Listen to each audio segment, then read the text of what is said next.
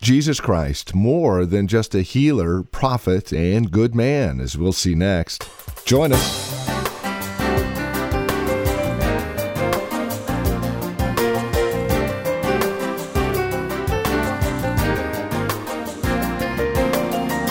To be sure, Jesus healed many. He was indeed a prophet. He could preach and teach like no other. But as we'll see today, continuing our series here in the book of John, he was also judge and life-giver. This is Truth for Today with Pastor Phil Howard from Valley Bible Church in Hercules. We're continuing our survey of John. We find ourselves in chapter five, verses twenty-four through thirty, a series called Life Forever in Christ. Please join us with today's broadcast of Truth for Today now. Our teacher and pastor, here's Pastor Phil Howard. Imagine you being lame for thirty-eight years, then all of a sudden some stranger walks into your life and says, walk, and you can walk. Well, uh, he shared with the religious leaders eventually about this great healing. They had one question. When did it take place? When did it take place? And said the Sabbath. They had written thirty-nine different laws on top of Moses' rabbinic tradition of ridiculous nature of what you could do on the Sabbath. And I told you last week, they had a law that if you spit on a rock, that's okay. But if you spit on the ground, that's irrigation. So you had to be careful where you spit on the Sabbath.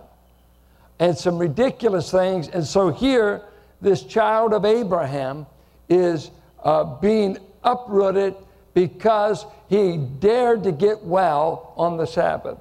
So they go looking for Jesus, come to verse seventeen, and, they, and Jesus says, hey, my Father's been working uh, on the Sabbath for years, and so I work. Now they pick up another offense. You called God your Father.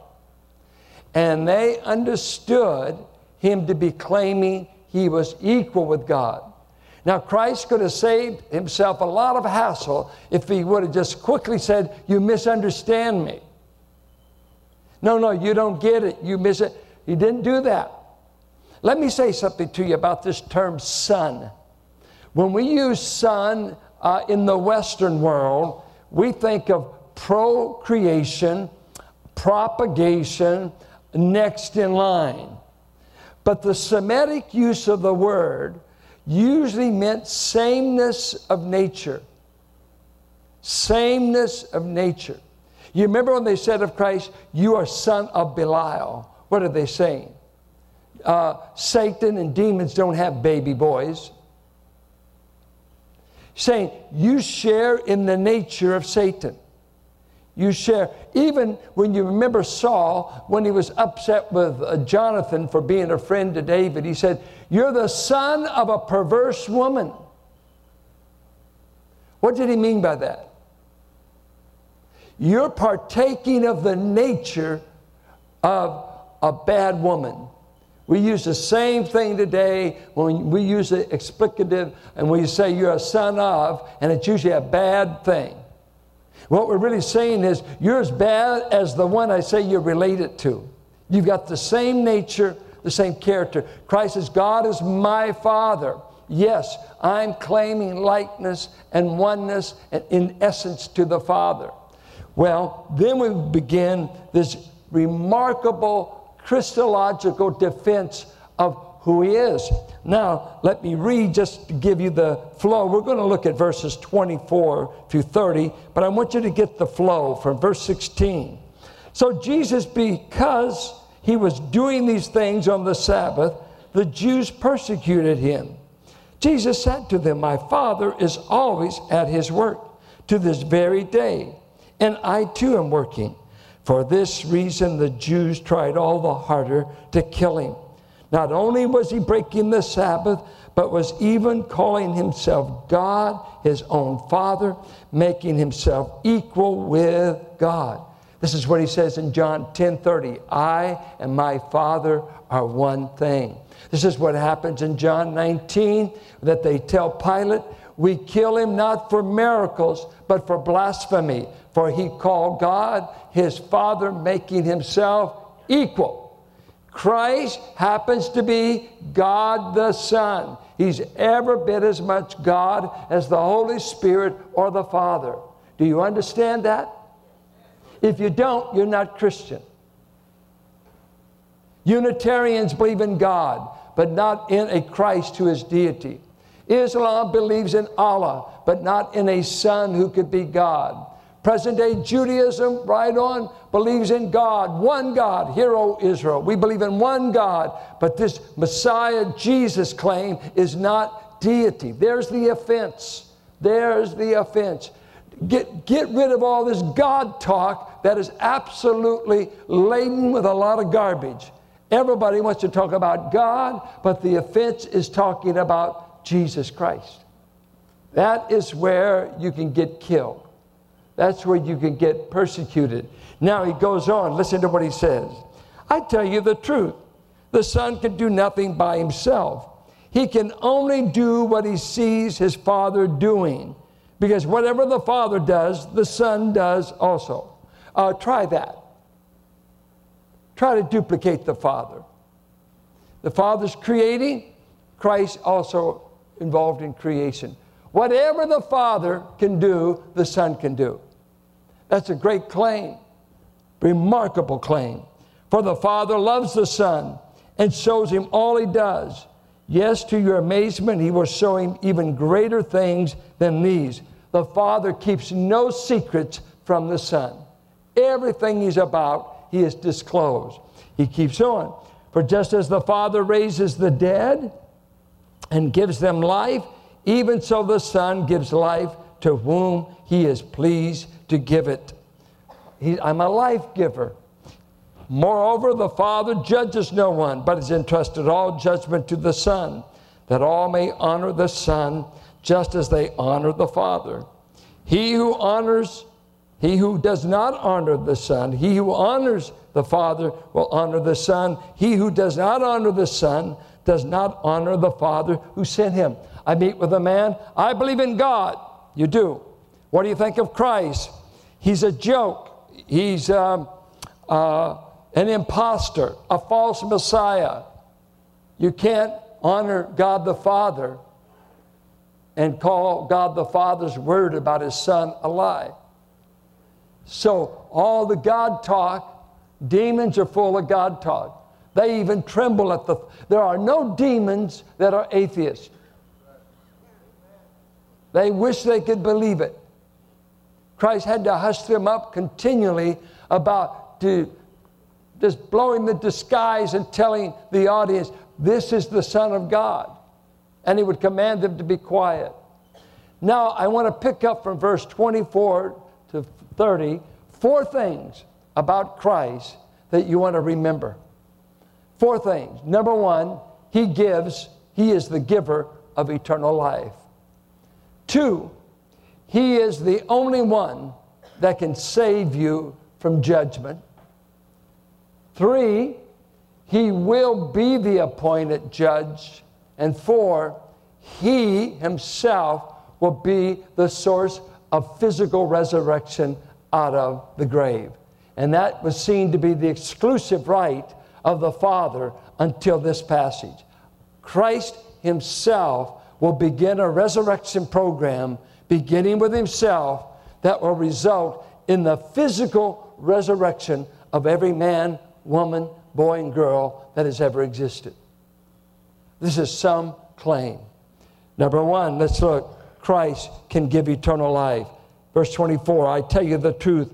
Whoever hears my word and believes him who sent me has eternal life. And that is a present tense in the Greek. He is having eternal life. You don't die to get eternal life. You get eternal life the moment you hear the voice of Christ speak to your heart and you believe it. It is evidence that you have already received eternal life. And this life is a present possession that goes on forever. There's a problem, though. How does God find us when he comes to us? Does he find us alive or dead? For you were dead in your sins and your trespasses. Ephesians two one. How does a dead man ever hear? How does a dead man ever get to believe? He says in the verse, God does a quickening work, made alive. Ephesians two one, He made you alive who were dead. Verse five, two five, He hath He made alive. Titus says, the Spirit of God regenerated you. And what does regenerate? It's to make alive, to beget again. And so I understand God gives me the life, and the evidence I've got the life is I begin to hear Him and I begin to believe Him. If He doesn't help the corpse, the corpse can't do anything. And so in salvation, you find that God had to do a work of grace on your heart before you even knew what to believe, what voice to hear, and the work of the Spirit was convicting you, wooing you, drawing you. Uh, we just taught one hundred eighty-five kids at Vacation Bible School, planting the seed, planting the seed. And what happens in time? Christ speaks, "Come to me." And finally you hear it. Finally you get it. My lands, I've been sitting in church ever since I was conceived. And I hated it for fourteen years. I liked the music. I love my aunts and uncles, and I love my folks. But when you're a criminal, you don't want to go to a police station. And when you're a sinner that doesn't want Christ, you don't want to go to church, Jewish or Gentile. Because I grew up in church, they knew the temperature of hell every week. They give you the latest readings. You didn't go there and got pampered. You, this is the fifties, you remember. We used to believe things were absolute then. We, we, we couldn't even spell postmodern. Truth was truth. And one thing I got from church, you're guilty, you're lost, and you got it coming. And you don't want Jesus because you got to give up rock and roll, girlfriends, and you can't get high on aspirin.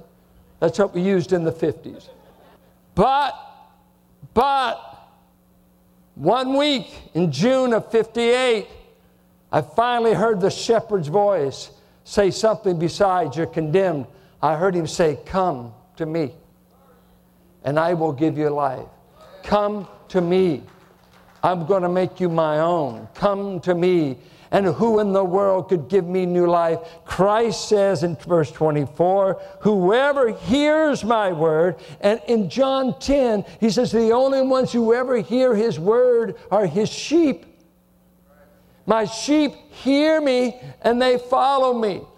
If you claim to be a sheep and you're not following, you are deceived, you're mixed up. Sheep follow the shepherd. They don't take a course on following. They just want to follow. They, that is just something, we call it the new birth. I get a new set of desires. I get a new uh, sense of direction. God really changes me. It's not I take a membership class, I get dipped in some water, and I start tithing. No, something in me happens when I hear Christ say, "Come, become my own." Christ has the authority to give you eternal life. And this is a spiritual kind of resurrection.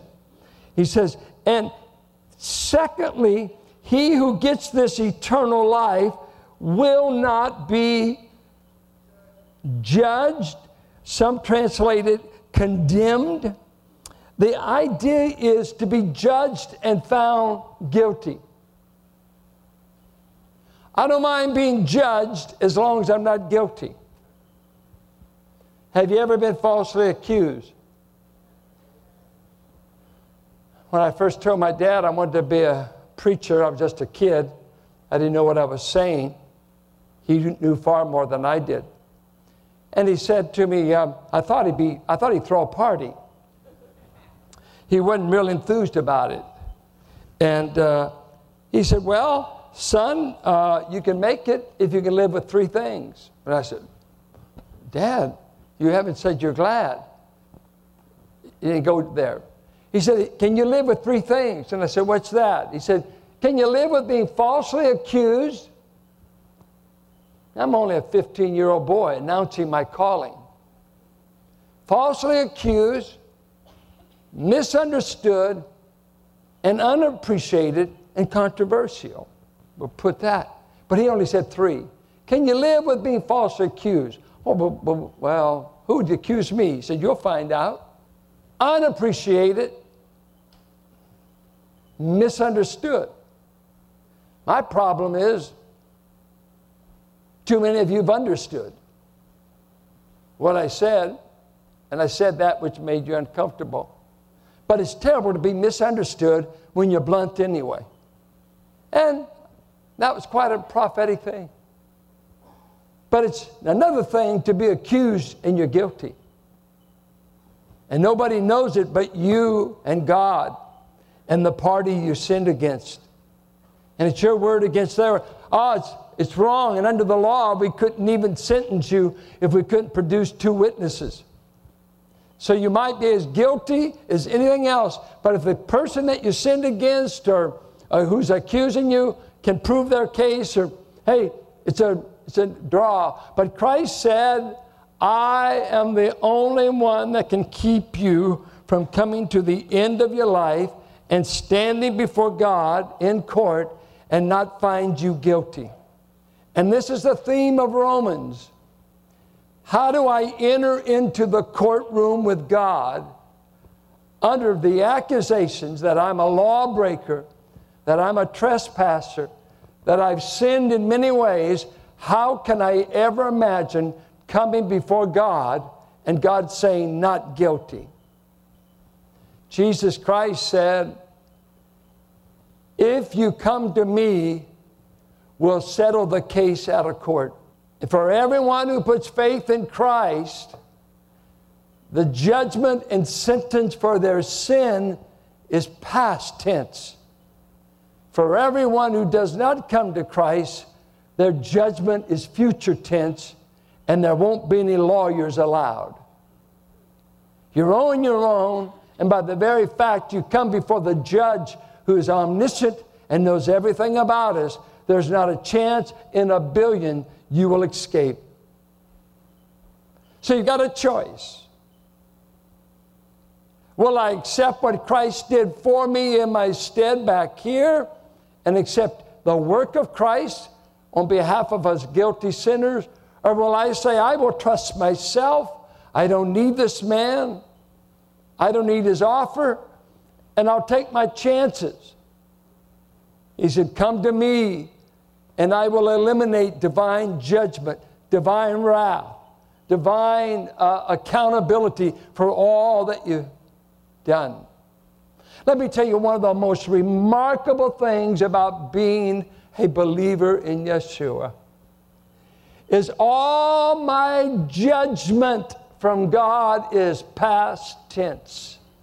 If you were in a shouting church, you'd shout, you quiet Baptist. That's enough to make you shout. That's what Pentecostals got happy over, that you've been talked out of. Your judgment is past. There's no judgment for me in the future. None for you. No condemnation. And condemnation in Romans eight one is katakrima. No verdict against you that stands. My folks moved here from El Dorado, Kansas.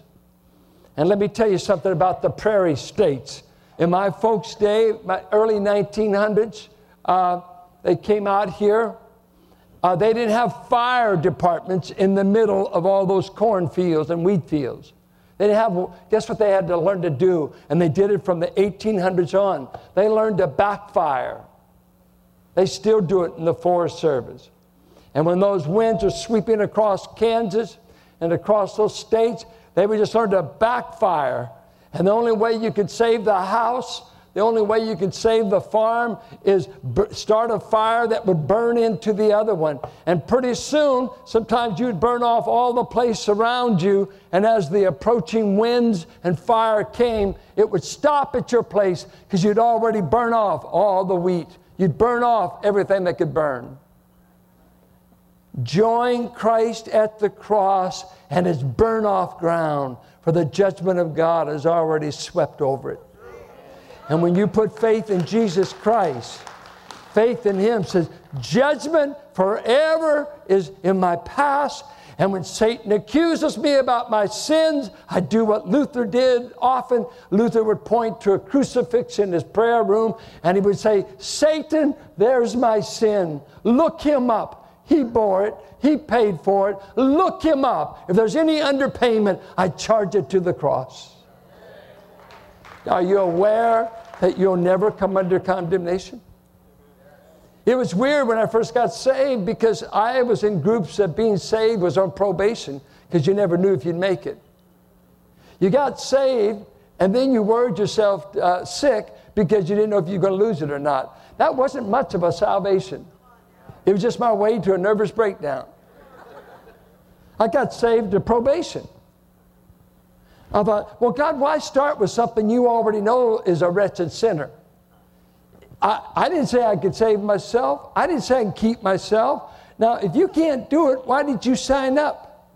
I finally cast my hope on that verse that says, now unto Him that's able to keep you. And the Him there isn't you, honey. The Him is outside of you. John ten, I can keep anything I get in my grip. I can keep you. Salvation is not probation. You just live it out because you got the real thing. You know, I don't care what label Christian you happen to grow up around. I don't, I, I've been around all kinds of believers. I went to so many different schools, different Mennonites, Free Will Baptists, uh, regular Baptists, irregular Baptists. Uh, you know, it, it didn't matter. I, I've been around all kinds of groups, Pentecostal people. And guess what? The ones who ever met Him are still continuing with Him in spite of their label and in spite of their theology. Because sheep just follow. They don't get to get all the labels right. But I'll tell you right now, eternal life makes them follow. Eternal life makes them hear. Don't be talking about all your brothers that got a different label. If they're God's sheep, they love the shepherd as much as you. And what made you so smart? You don't know any more about God than what He's pleased to reveal to you. You ought to be humbled that you know so much and you do so little. See, it's all a gift. It's a gift. Now, the third thing he says in here, that, uh, uh, by the way, don't you love this? You won't be condemned. You've crossed over from death to life. I love it.